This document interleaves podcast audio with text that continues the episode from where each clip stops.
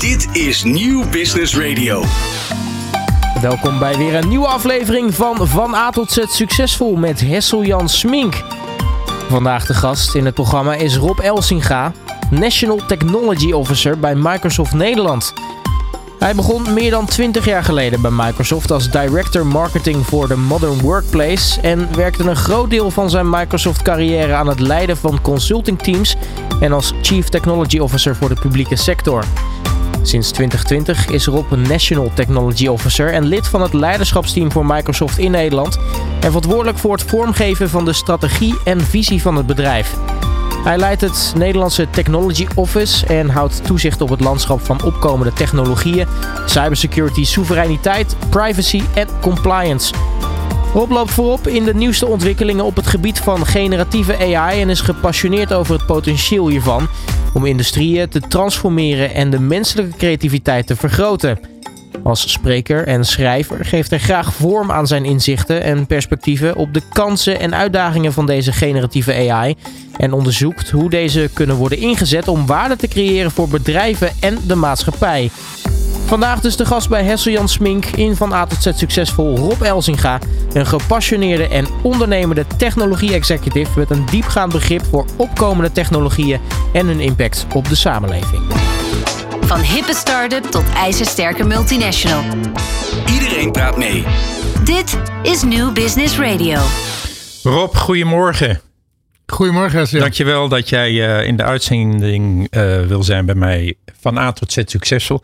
Wat een mooie inleiding trouwens. Het is een prachtige inleiding. Ja, ik zit ja. er zelf met wondering naar te luisteren. Ben ik dat? Nou, het, mooie ervan is, is dat je hem uh, vanavond ook gewoon nog weer terug kan luisteren. Dus dat is, uh, dat is heel mooi. Uh, fijn dat jij bij mij in de uitzending wil zijn.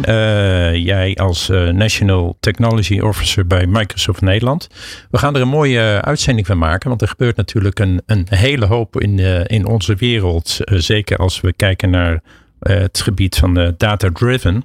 Ook kijkend naar open AI. Dus daar gaan we uh, zeker inhoudelijk verder op in. Maar denk ik voor de luisteraars ook even goed om uh, even kijken naar een, een, stukje korte intro nog van, van jou. Je bent inmiddels 20 jaar ongeveer werkzaam bij Microsoft Nederland. Kun je ook iets vertellen over de periode daarvoor en wat je achtergrond is? Ja, ik ben, uh, ik ben ooit uh, uh, naar de hogeschool gegaan. Dat heette toen nog HTS. Ik heb bedrijfskunde gedaan. Ik was een van de eerste die afstudeerde met bedrijfskunde. En ik ben mijn carrière begonnen bij Hewlett Packard als, als sales trainee. Um, en ik heb een aantal, nou ik zou bijna zeggen 15 jaar sales en sales management rollen gehad. Onder andere bij Sun Microsystems en bij SAS Institute. Institute. En ik heb rond 2000 heb ik de kans gekregen om mijn MBA te doen bij Sun. Uh, en dat heeft mij eigenlijk, nou, ik zou bijna zeggen, een uh, enorme uh, sprong in mijn carrière gegeven. En ook wel de, de ticket to entry om bij Microsoft een hele mooie marketingfunctie te gaan vervullen. Um, dus dat is een beetje mijn, mijn aanloop geweest, zeg maar, naar, naar de, de carrière bij Microsoft. Ja, dus eigenlijk een, uh, de, de, de salesachtergrond, kijkend naar de marketingkant en nu zit je in de technologiekant. Dat is een hele interessante combinatie volgens mij. Het is zeker een interessante combinatie. En mensen zeggen wel eens tegen mij van, uh, van ja, dan, of hebben misschien wel eens de verwachting dat ik dan enorm technisch en diep technisch ben en data en AI gestudeerd heb. En, uh, uh, en dan moet ik bekennen dat dat niet het geval is. Dus, is maar dat, dat een ik, voordeel of een nadeel? Nou, ik denk juist een, juist een voordeel. En, en zo moet Wat je denk ik ook mijn, mijn rol zien. Is ja. dat ik heel goed kan begrijpen wat er aan technologische ontwikkelingen is. En ook heel goed met onze corporate engineering teams kan, samen, kan, kan werken en kan praten. Maar tegelijkertijd ook op bestuurlijk niveau uh, kan uitleggen uh, hoe dat werkt. En een strategische discussie daarover te houden. En ik denk die vertaalslag, dat is denk ik waar je mij moet zien. Uh, en niet noodzakelijkerwijs als de meest diep technische man die overal verstand van heeft. Die indruk wordt wel eens gewekt als je deze titel hebt, zeg maar. Dat je van alle technologie kennis heeft, maar dat is zo breed, dat is, dat is bijna onmogelijk. Dat zou je ook niet meer willen, denk ik. Nee. Nee.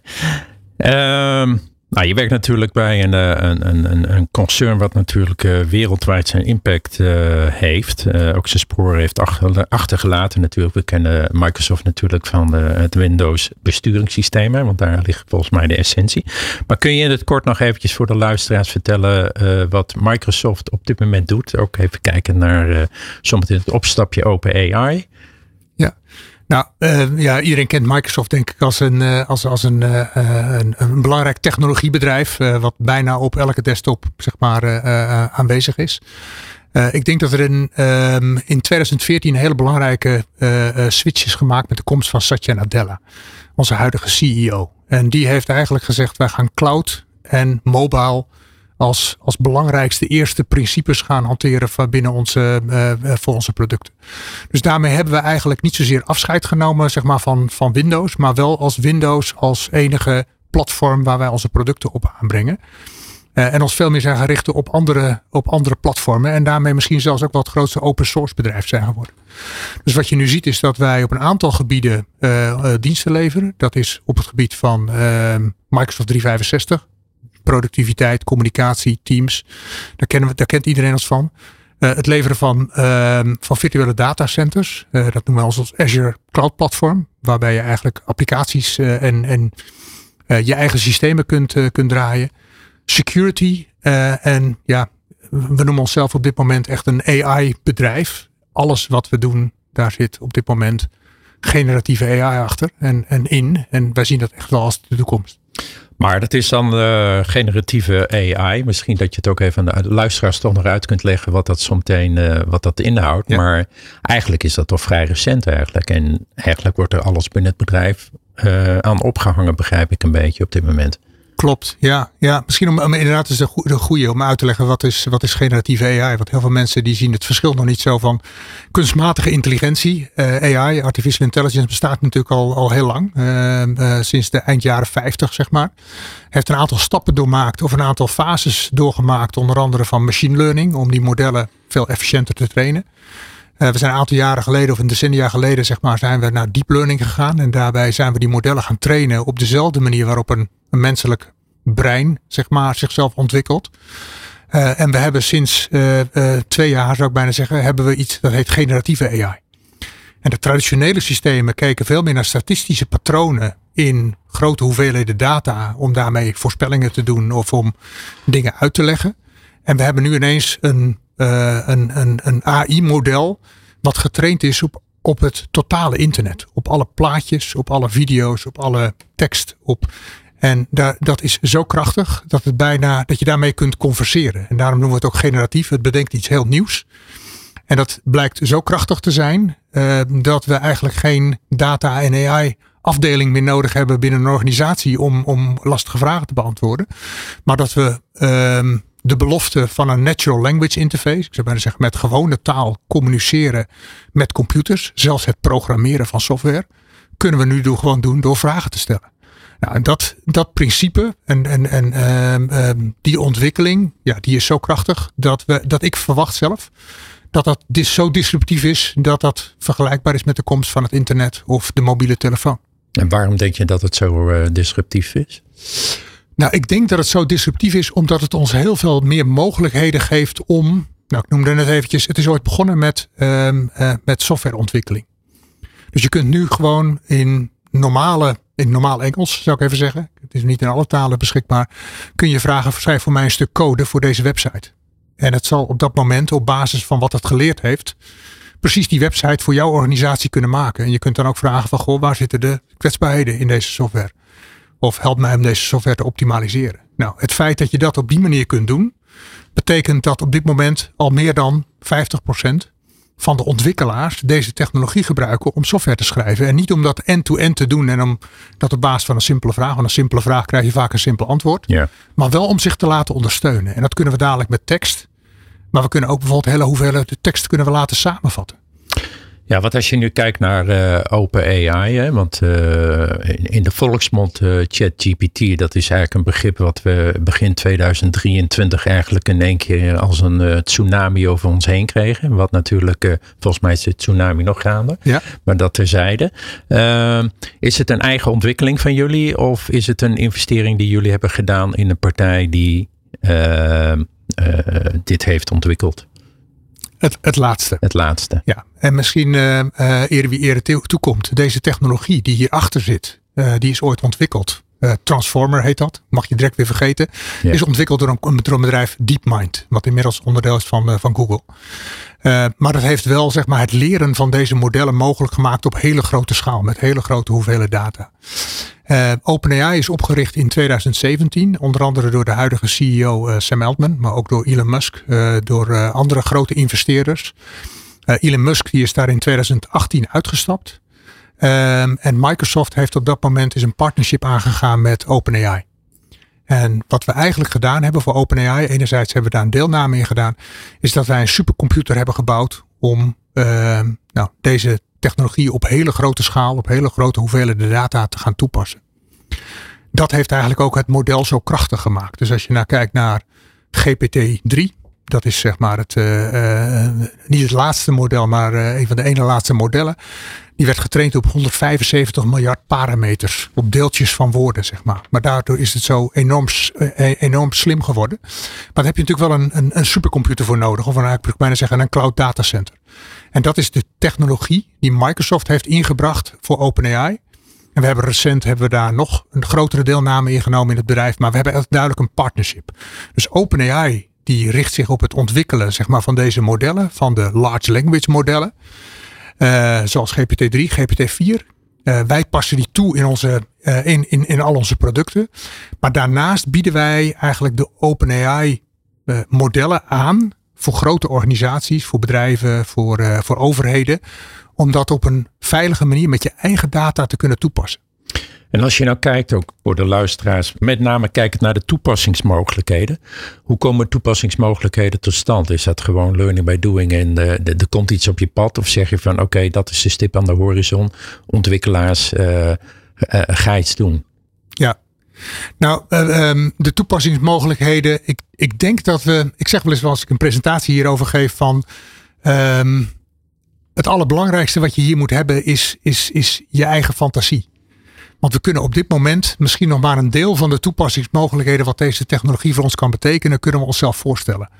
En ik laat ook eens een filmpje zien wat, uh, wat KPN ooit gemaakt heeft van de, van de mobiele telefoon in 1999, waarmee mensen werden gevraagd op dat moment van goh, uh, uh, heb jij een mobiele telefoon nodig? En dan zeiden mensen van ja joh, ik, ik hoef niet in de auto gebeld te worden. Of uh, als ik pech krijg, dan, dan loop ik wel eens naar een, naar een boer toe en dan vraag ik daar wel om even te bellen. Maar ik heb een beetje het gevoel dat we in dezelfde fase zitten, dat we naar het tipje van de ijsberg kijken.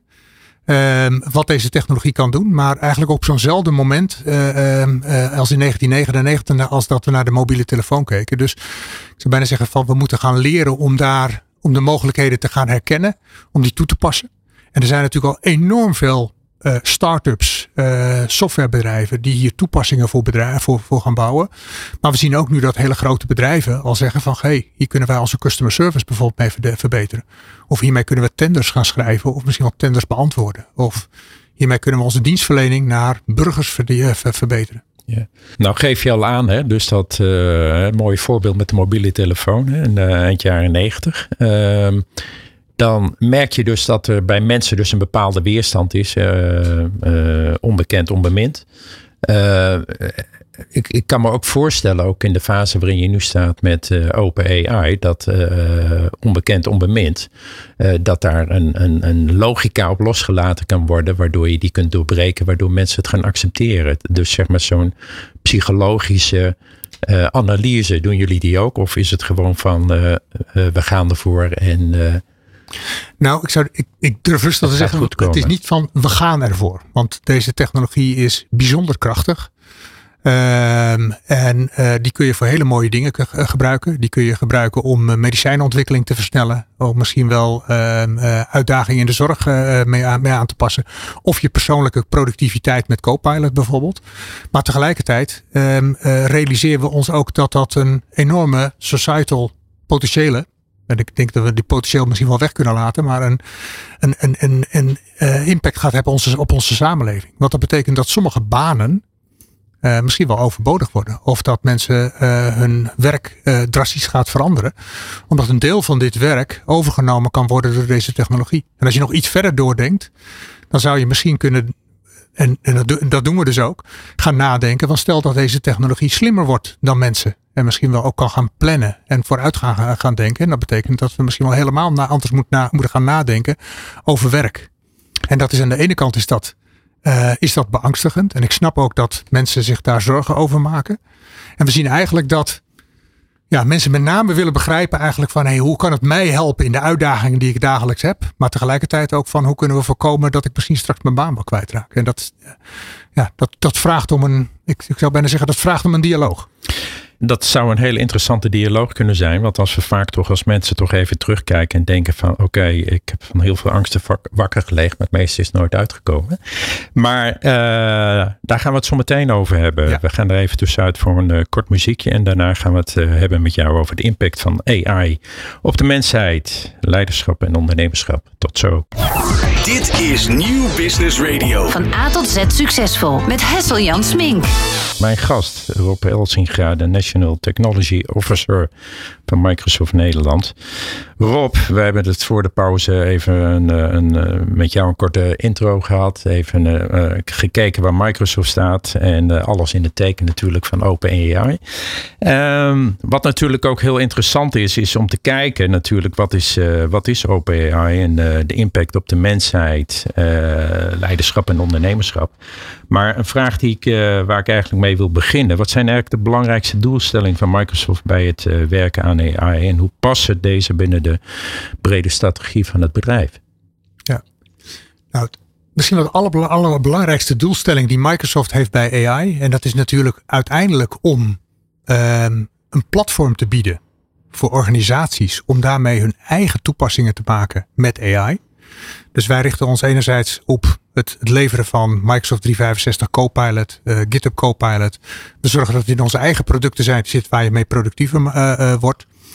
Maar het wordt natuurlijk helemaal mooi en interessant als je als bedrijf deze technologie kunt koppelen aan je eigen, aan je eigen data die je hebt binnen je organisatie. Of dat nou een bank is, een, een advocatenkantoor, een accountancykantoor, een ziekenhuis, noem maar op. Um, dus daar leveren wij eigenlijk het platform voor. Daar leveren wij dus ook de open AI technologie voor in een, in een, in een veilige omgeving. Zodat je privacy gewaarborgd is, je security gewaarborgd is. Maar ik zou eigenlijk één stapje hoger willen gaan. Misschien wat allerbelangrijkste wat we willen, uh, waar we voor willen zorgen, is dat we trust leveren. Dus dat mensen deze technologie kunnen vertrouwen. Uh, dus en alles wat we doen, en uh, we kennen ook de discussies en de vraagstelling wel van gaan we niet te snel met deze technologie?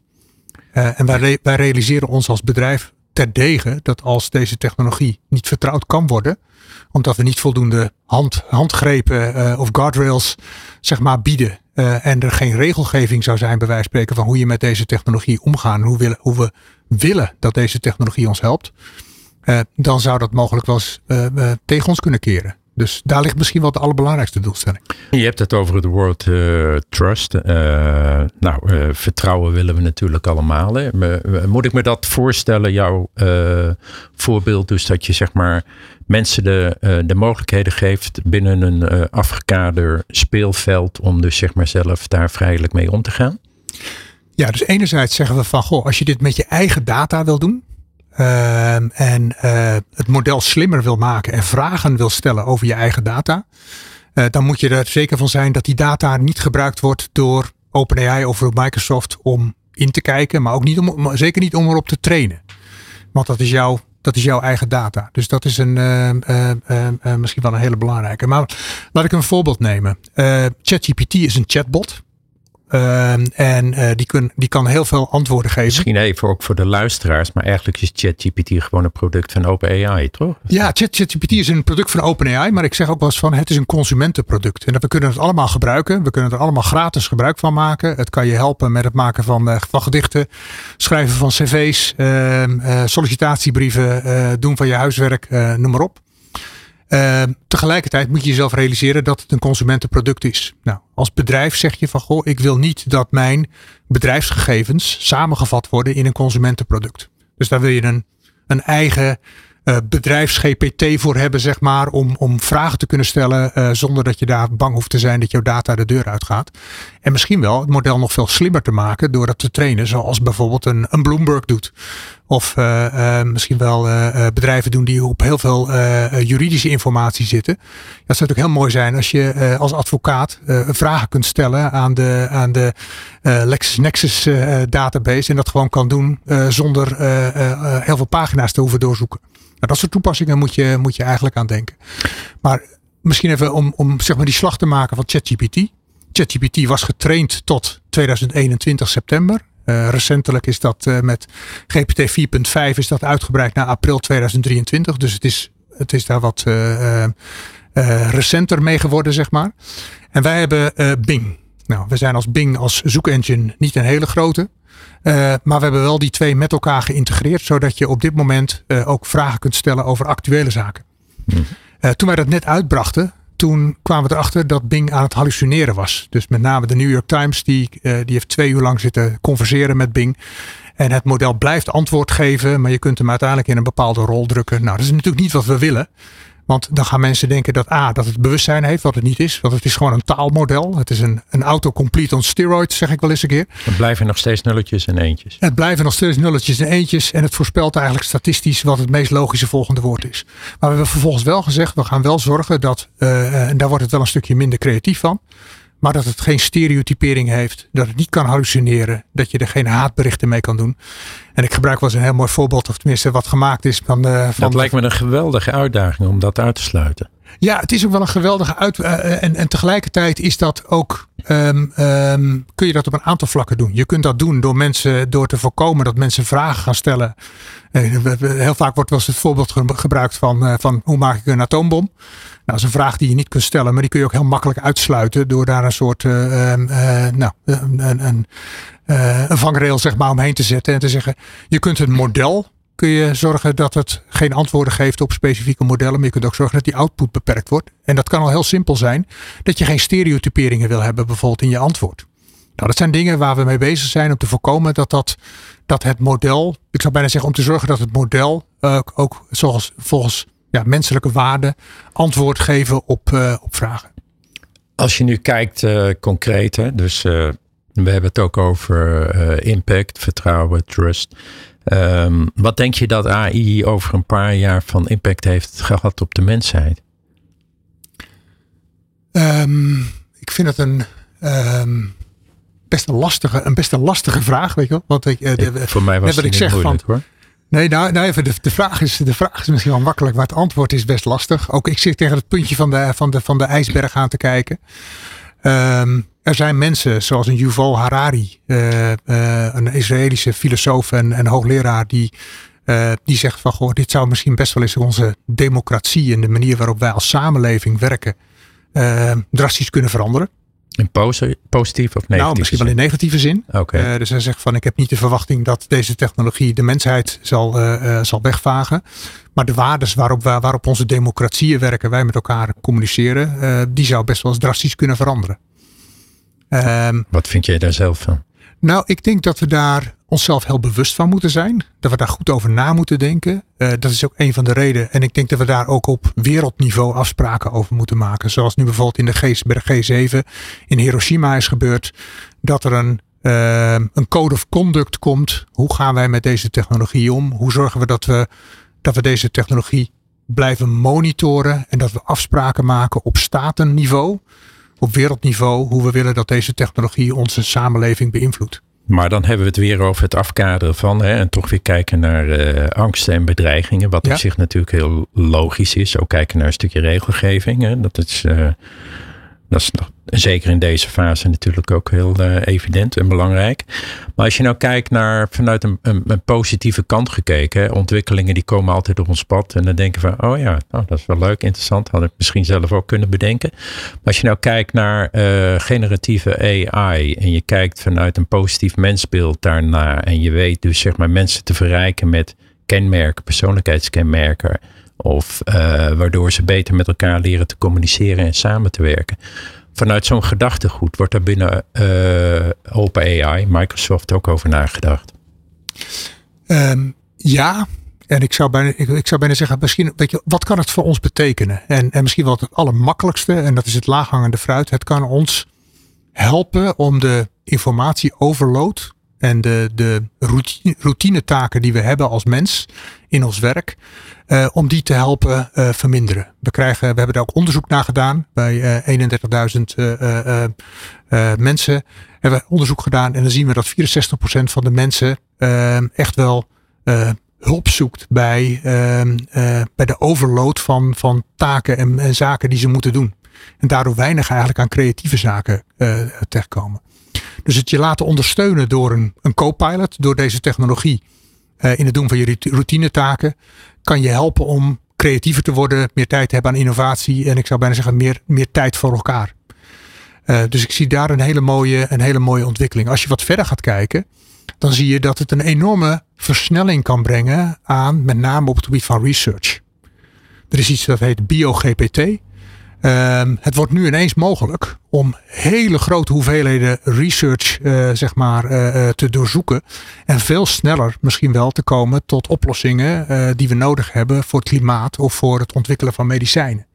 Nou, dat zijn de grote beloftes. Um, ik, ik denk dat die er absoluut zeer zeker in zitten. Dus we hebben op korte termijn hebben we denk ik, kunnen we hulp hebben van een co-pilot. Kan ons werk leuker maken. Maar zal ons werk ook zeker, zeker gaan veranderen. En op langere termijn denk ik dat het ons als samenleving kan helpen. Als je nou kijkt naar OpenAI en uh, een heel mooi, ik weet niet of het een dienst of een product is, maar. Uh, ja, OpenAI is een organisatie. Ja, nee, precies. Maar even ja. kijken naar LinkedIn. Hè. Dat, ja. is, dus, dat is natuurlijk, uh, toen jullie daarmee begonnen, ja, het was niks, maar het is toch een, echt een, een wereldwijd geaccepteerde dienst die natuurlijk volgens mij 900 miljoen gebruikers heeft op dit moment. Wat, is nou eigenlijk uh, de, de, de, achterliggende gedachte, maar ook in relatie gebracht tot OpenAI, van hoe uh, LinkedIn zichzelf kan verrijken met informatie van mensen uh, kijken, wie ben je, wat doe je, maar eigenlijk eronder kijken, dat doen we vaak niet.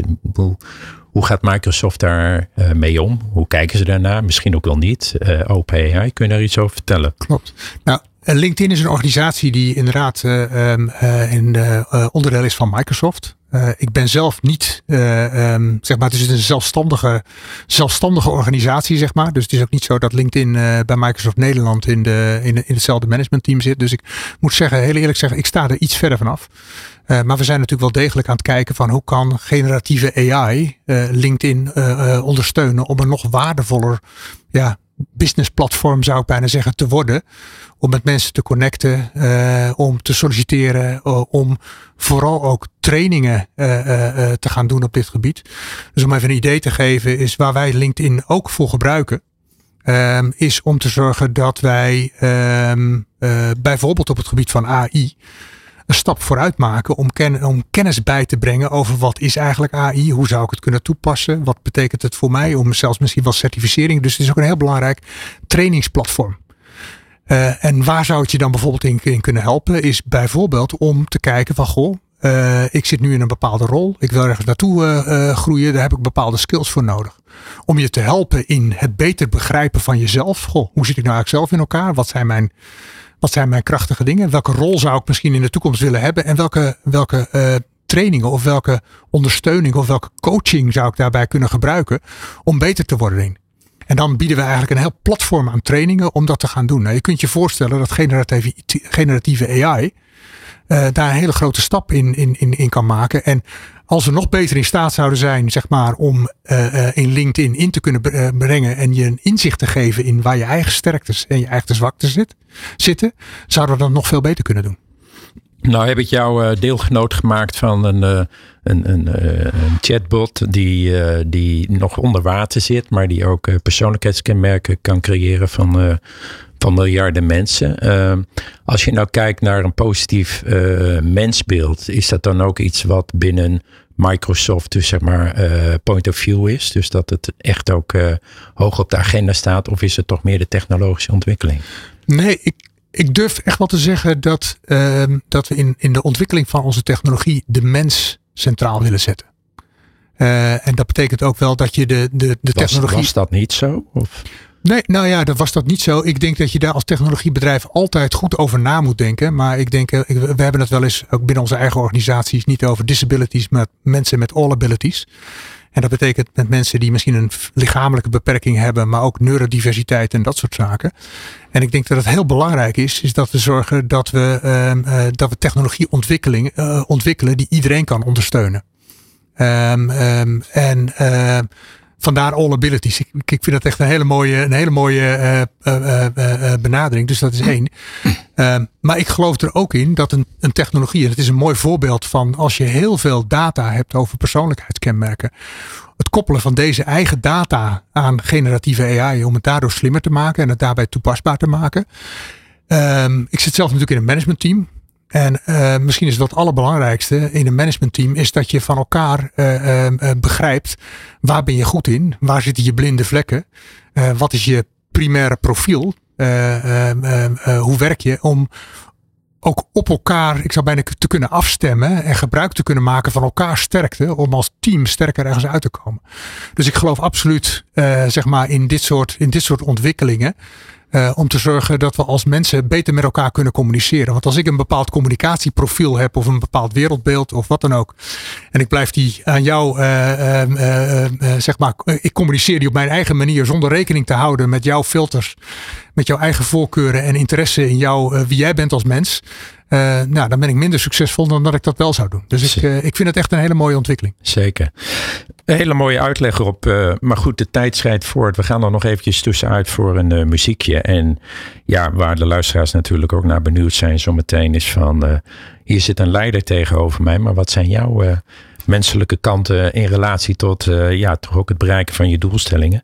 En uh, we gaan het ook nog even hebben over, uh, ja, er zijn heel veel partijen op dit moment die concurrent genoemd zouden kunnen worden van OpenAI. Maar daar gaan we het zo meteen over hebben. Tot zo. Dit is Nieuw Business Radio. Van A tot Z succesvol met Hessel Jan Smink. Vandaag bij mij uh, te gast uh, Rob Elsinga, de National uh, Technology Officer bij Microsoft. Wij hebben een heel mooi gesprek over met name wat speelt ChatGPT, een product van OpenAI. En Voordat we verder gaan, Rob, uh, is het ook altijd interessant voor de luisteraars. Ook kijken naar een stukje leiderschap. Uh, wat zou dat uh, kunnen betekenen en wie ben jij eigenlijk als leider? Um, en voor jou staat het Rad van A tot Z Succesvol. Dat omvat 26 krachtige beschrijvingen van leiderschapsthema's die je toedoen bij het uitvoeren van je rol als leider, manager en coach. De thema's zijn alfabetisch van A tot Z uh, weergegeven en gebaseerd op de leiderschapsthema's uit mijn boek. Een zakboek voor succesvolle managers en coaches. Of zij die het willen worden natuurlijk. De leiderschapsthema's maken het managen en coachen nu en in de toekomst eenvoudiger, resultaatgerichter en succesvoller. Nou, hoe mooi klinkt dat. Uh, jij mag een zwengel geven en dan gaan we kijken op welke letter die uitkomt.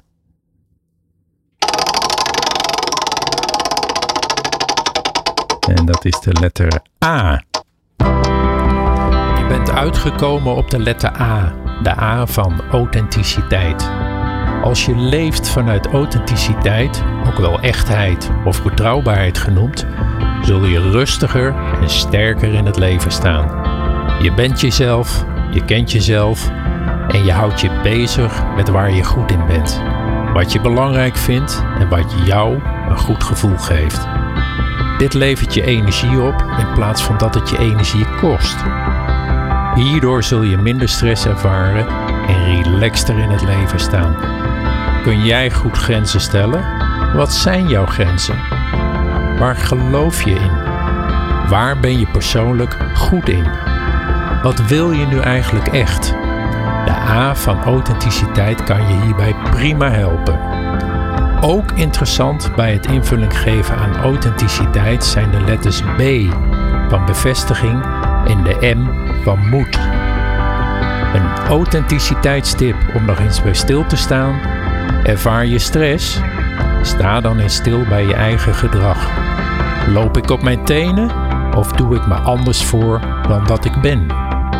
Leer dit gedrag te herkennen, zodat je de stress in het vervolg voor kunt zijn. Een mooie quote om mee af te sluiten. Authenticiteit is niet een resultaat, het is een route. Authenticiteit is niet een resultaat, maar het is een route. Reageer er eens op, Rob.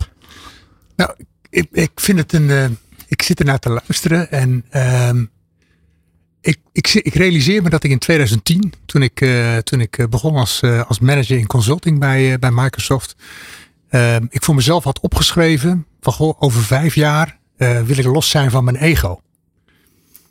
ik hoor onder andere bevestiging. en ik merk dat ik nou, toch wel in mijn werk en nog steeds ook wel bevestiging nodig heb. Dus enerzijds word ik gedreven door de dingen waar ik in geloof, waar ik enthousiast over ben. Ik zeg wel eens van, joh, inspire me and I will inspire many. En, en daar word ik ook heel blij van. Daar krijg ik energie van. Dat vind ik ontzettend leuk om, om te doen. Um, tegelijkertijd merk ik dat ik in mijn eigen ontwikkeling en in mijn reis, dat, die, dat dat ego, dat het best wel, los, best wel lastig is om daarvan los te komen. Dus als ik heel eerlijk ben, die doelstelling die ik in 2010 had, daar ben ik misschien wel ietsjes in opgeschoven. Maar tegelijkertijd denk ik dat ik nog steeds uh, uh, nou, als leider uh, me daarvan los wil maken. Oké. En wat, wat, wat vind jij nu belangrijk als leider binnen Microsoft? Nou, als leider um, vind ik het belangrijk dat je uiteindelijk de rest van de organisatie meekrijgt. Uh, toen ik van manager en, en wanneer word je een leider? En ik, ik vind het nog steeds een heel groot woord om dat van jezelf te zeggen. Uh, maar als manager leid je een team en dan geef je instructies en dan begeleid je mensen en je coach mensen en mensen doen graag wat jij voor je wil. Maar op het moment dat je uh, uh, duizend man hebt die je een bepaalde kant op wil krijgen, enthousiast wil krijgen over iets, zich willen laten ontwikkelen, hun kansen wil laten geven en dat soort zaken, dan, dan wordt dat ineens veel meer op afstand. En dan moet je gaan nadenken over van oké, hoe ga ik vanuit persoonlijke ontwikkeling van, van, de, van de mensen in je organisatie, van de doelstellingen van, van, de, van, van waar je naartoe wil, hoe ga je dat bij elkaar brengen en hoe ga je mensen daarop inspireren? En ik moet zeggen, dat vind ik misschien enerzijds wel ook het meest leuke, maar ook tegelijkertijd het meest lastige. En als ik met andere managementteams, uh, boardrooms uh, uh, in gesprek ben, dan zie ik dat, dat bijna elke organisatie, bijna elke leider daar daar wel mee worstelt. Hoe ga ik zorgen dat ik daar nou, dat ik uh, enthousiaste mensen in mijn organisatie hou die meewerken aan mijn doelstelling en tegelijkertijd ook zichzelf kunnen blijven ontwikkelen. En dat is best wel een zoek, dat blijft een zoektocht hoe je dat, hoe je dat goed kunt doen. En misschien ook daarmee, waar we het net eventjes over hadden, ook dat kun je niet alleen. Dat kun je alleen als, als, als, als team, als leiderschapsteam van een organisatie. Nou, dat klinkt, uh, dat klinkt heel mooi. Van uh, het, het, ten doel stellen om uh, toch je ego te temporiseren, om het maar even heel mooi ja. te zeggen in 2010. En dan ook je bewustzijn van hoe, hoe je met elkaar dus zeg maar dat one team kunt gaan formeren. grenzen stellen, echtheid, betrouwbaarheid zijn dan natuurlijk hele belangrijke dingen. Uh, wat ik uh, zelf altijd uh, zeg en heb ervaren is dat ja, leiden met een korte ei is helemaal niet zo moeilijk voor 80%. Uh, het gaat erom uh, in de 20% dat er belangrijke beslissingen genomen moeten worden. Ben je dan in staat om uh, je ego, je stress te temperen en op basis van context, feiten en een stukje ratio, maar ook wel empathisch vermogen om tot besluitvorming te komen. En als ik me dat zelf zo hoor zeggen, dan denk je van ja, dat is toch helemaal niet zo moeilijk. En waarom hebben we dan al die problemen in de wereld? En dan zeg ik ook wel eens ja uh, iedereen, heeft, iedereen wil vrede en daarom hebben we oorlog. Maar ja, goed, dat is, uh, daar kunnen we een hele filosofische discussie over ophouden, maar dat doen we niet. Maar in ieder geval heel mooi om, om ten aanzien van jouw leiderschapsaspecten daar iets in mee te geven. Is het voor jou moeilijk om grenzen te stellen als leider? Um, ja en nee. Ik, ik, ik, ik kom erachter dat ik op sommige momenten um, grenzen te laat stel. En op het moment dat ik dan merk dat um, mensen mijn waardes en, en mijn grenzen hebben overtreden, dan, dan kan ik misschien wel wat over, overassertief uh, reageren. Dus ik denk dat ik dat redelijk goed kan. Maar ik merk ook wel dat ik, dat ik af en toe te veel uitga van mijn eigen, van mijn eigen waardes en van hoe met anderen, hoe ik, hoe ik wil, hoe ik omga met anderen en ook verwacht dat anderen met mij omgaan. En het, komt er nog wel, het overkomt me nog wel eens dat ik dan, dat dan mijn grens overtreden wordt en dat ik dan daar, ja, misschien wat heftiger op reageer dan dat ik zou moeten. Mooi woord, assertief. um, Voor de break hebben wij met elkaar gesproken natuurlijk over OpenAI, het uh, mooie product uh, ChatGPT. Maar goed, dat uh, is voor iedereen arbitrair natuurlijk wat hij daar op dit moment van vindt. Maar een ontwikkeling die niet meer te stoppen is. We hebben het ook gehad even over de impact op, op, de, op de mens in zijn totaliteit. We hebben het nu ook over leiderschap. Maar als je nou kijkt naar de soort correlatie OpenAI, ChatGPT uh, leiderschap, ondernemerschap. Uh, heb je daar een beeld bij hoe dat zich gaat ontwikkelen?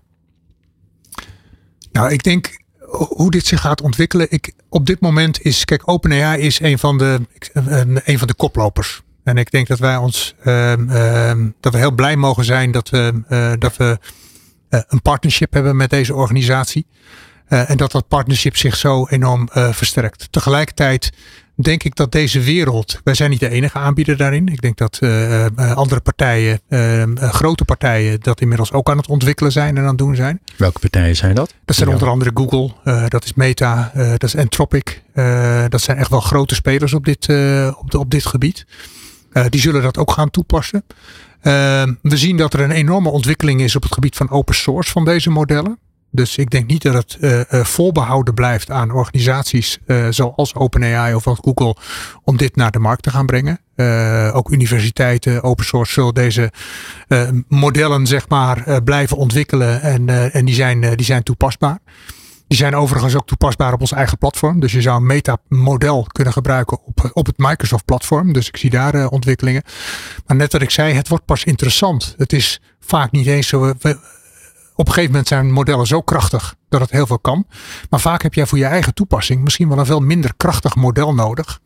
Uh, om die toe te passen op je eigen data. En misschien wel een eigen chatbot te maken. Waarmee je een heel mooi product kunt ontwikkelen. Nou, ik zie daar een enorme ontwikkeling in. En ik zou bijna zeggen, ik verwacht dat in de komende jaren er tienduizenden, misschien wel honderdduizenden start-ups of, of toepassingen zullen gaan ontstaan. Die ons, die ons leven gaan, gaan verrijken. En als je dan zeg maar daar nog uh, iets, iets meer op inzoomt. Uh, ja, hoe, hoe kan ik intrinsiek als, als, als mens door open AI zelfbewuster worden? Dat is vanuit een positieve attitude. Hè? Want je, je had het straks had je het over trust, vertrouwen. Hè? Ja. reageer daar eens op. Um, hoe je zelfbewust kan worden. Poeh, dat vind ik, vind ik best een lastige vraag. Want ik denk dat uiteindelijk zeg maar zelfbewustzijn uh, dat technologie daar mogelijkerwijs wel mee uh, kan helpen. Maar ik denk dat zelfbewustzijn ook wel gaat met, met vallen en opstaan. En met in, in, in interactie met mensen. Ehm, dus ik denk, ik zie zeker toepassingen waarbij generatieve AI je daarmee zou kunnen helpen om je eigen uh, bewustzijn te verrijken. En tegelijkertijd denk ik dat het ontwikkelen van een zelfbewustzijn gedurende de jaren door interacties gaat met mensen. Door misschien wel dingen die je op een verkeerde manier hebt gedaan of juist wel goed hebt gedaan en daar feedback op, over, over hebt gekregen. Zie je dat in die zin dus zeg maar de komende jaren ook als een uh, mogelijke positieve ontwikkeling die kan ontstaan? Ja, ik denk, ik, denk dat we, ik denk dat we hier hulpmiddelen voor gaan krijgen om, om, je, om je te helpen met dat zelfbewustzijn. En om misschien wel een, uh, een persoonlijke coach te hebben. Uh, in de vorm van een ChatGPT of een generatieve AI toepassing. Die je, kunt, die je kan helpen om beter inzicht te krijgen, jezelf te ontwikkelen. Uh, en eigenlijk als een, als een, als een coach co-pilot zeg maar naast je kunt zitten om je, om je eigen ontwikkeling beter vorm te geven. Met als resultaat misschien betere communicatie, betere samenwerking uiteindelijk betere communicatie, betere samenwerking. Ja, absoluut. Waardoor dat niet alleen voor leiders toegankelijk wordt, uh, die vaak naar uh, dure intensieve cursussen gaan, uh, zeker goed zijn, maar ook voor de onderlaag van de bevolking bereikbaar is. Absoluut. Ik denk dat dat um, in de vorm van, van tools uh, uh, bereikbaar gaat zijn. Maar het begint denk ik wel bij de mens zelf. En we hebben het wel eens over. Carol Dweck heeft iets ontwikkeld, een theorie ontwikkeld. Dat heet de growth mindset. het vraagt wel om een growth mindset. Het vraagt wel om om kritisch te durven zijn naar jezelf, naar je eigen ontwikkeling. En open te staan voor nieuwe ontwikkelingen. In plaats van te zeggen van goh, dit heb ik in de afgelopen twintig jaar geleefd, uh, geleerd. En, en dit is mijn wereldbeeld en daar blijf ik vanuit uh, acteren. Dus ik, ik, ik moet zeggen, um, het jezelf bewust zijn dat, je, dat groei goed voor je is en je daarvoor openstellen, is misschien wel de, is misschien wel de, de belangrijkste start die je hebt om daar te komen. Nou heb je net ook eventjes aangegeven, dus uh, zeg maar kijken naar de concurrentie, uh, wellicht in de, in de toekomst ook een uh, echt open source AI platform. Who knows.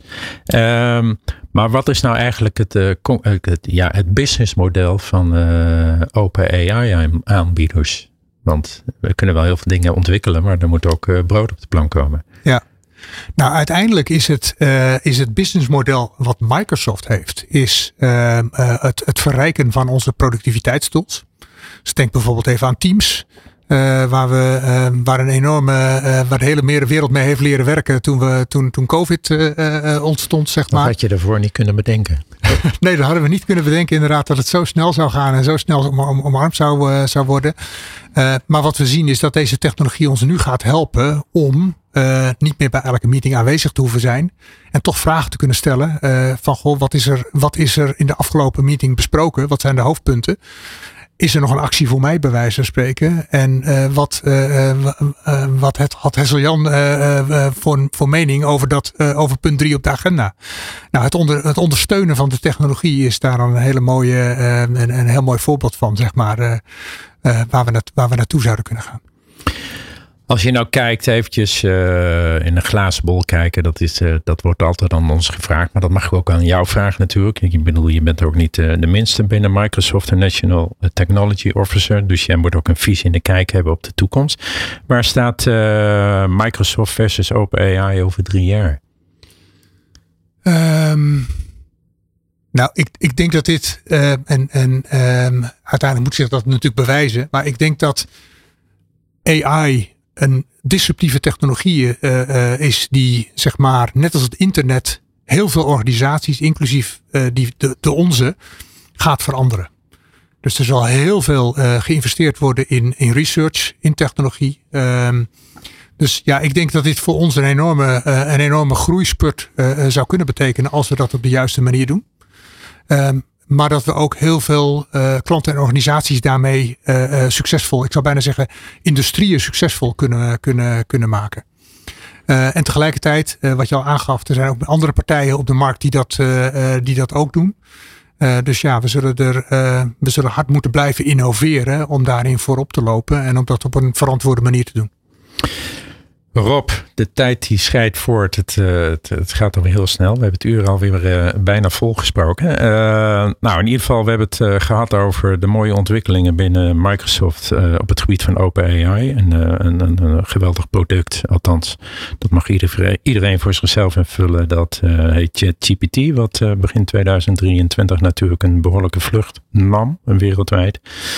Um, we hebben het ook gehad over eh, wat de leiderschapskenmerken. En ik vind op zich de afronding eh, van, uh, van de radio-uitzending toch nog even goed om een paar stellingen aan je voor te leggen. En daar mag je even kort op reageren. Ja.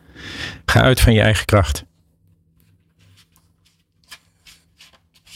Ik denk dat je dat um, altijd moet doen.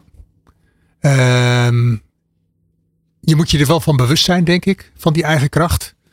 En ik zeg wel eens van ik ben een teamspeler. Uh, en op het moment dat je weet waar je kracht wat minder is, zoek daar dan hulp van je teamleden en zorg dat je dan dat je kracht gezamenlijk veel groter is. Wees consequent en flexibel tegelijk. Je moet ergens voor durven staan, denk ik. En tegelijkertijd, uh, ik heb uh, toevallig voor onze Trust Week moest ik een, moest ik een, een, een, een, quote inleveren.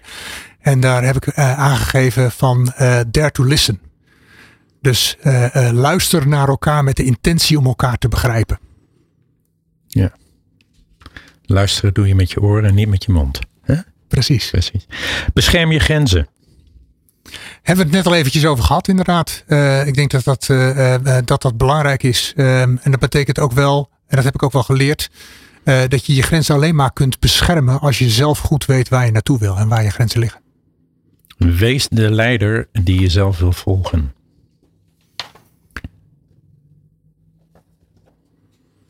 Ja, ik denk dat je authentiek moet zijn in, in, uh, in, in, in wat jou drijft en wat jij. Um, en tegelijkertijd, ja, wees de leider die je zelf wil volgen. Ik, ik heb wel eens de vraag gehad, inderdaad, van, uh, van collega's: van goh, en dan gingen we elkaar, zou ik jou volgen? Als leider. En dat is best een confronterende vraag. En, en, en, en, om de, en, en dat geeft ook heel veel mooie inzichten. Dus ik zou zeggen, wees, wees inderdaad die leider, maar lees, luister dan ook wel weer naar de mensen om je heen, hoe je het doet als leider. Rob, ik vind dit een, een hele mooie afsluiting van het programma. In ieder geval dank dat je bij mij in de radio-uitzending aanwezig wilde zijn. En ook voor de luisteraars een toelichting hebt gegeven over OpenAI. Waar je met Microsoft naartoe onderweg bent. Dank voor het luisteren naar het radioprogramma van A tot Z Succesvol. Het radioprogramma die leiders inspireert om nog beter te worden in het managen of coachen van hun team. Iedere tweede donderdag van de maand tussen 11 en 12 uur te beluisteren op Nieuw Business Radio. Uiteraard kun je het programma ook via podcast terugluisteren. Een succesvolle dag verder en tot de volgende keer. Dit is Nieuw Business Radio. Van A tot Z succesvol met Hessel Jan Smink.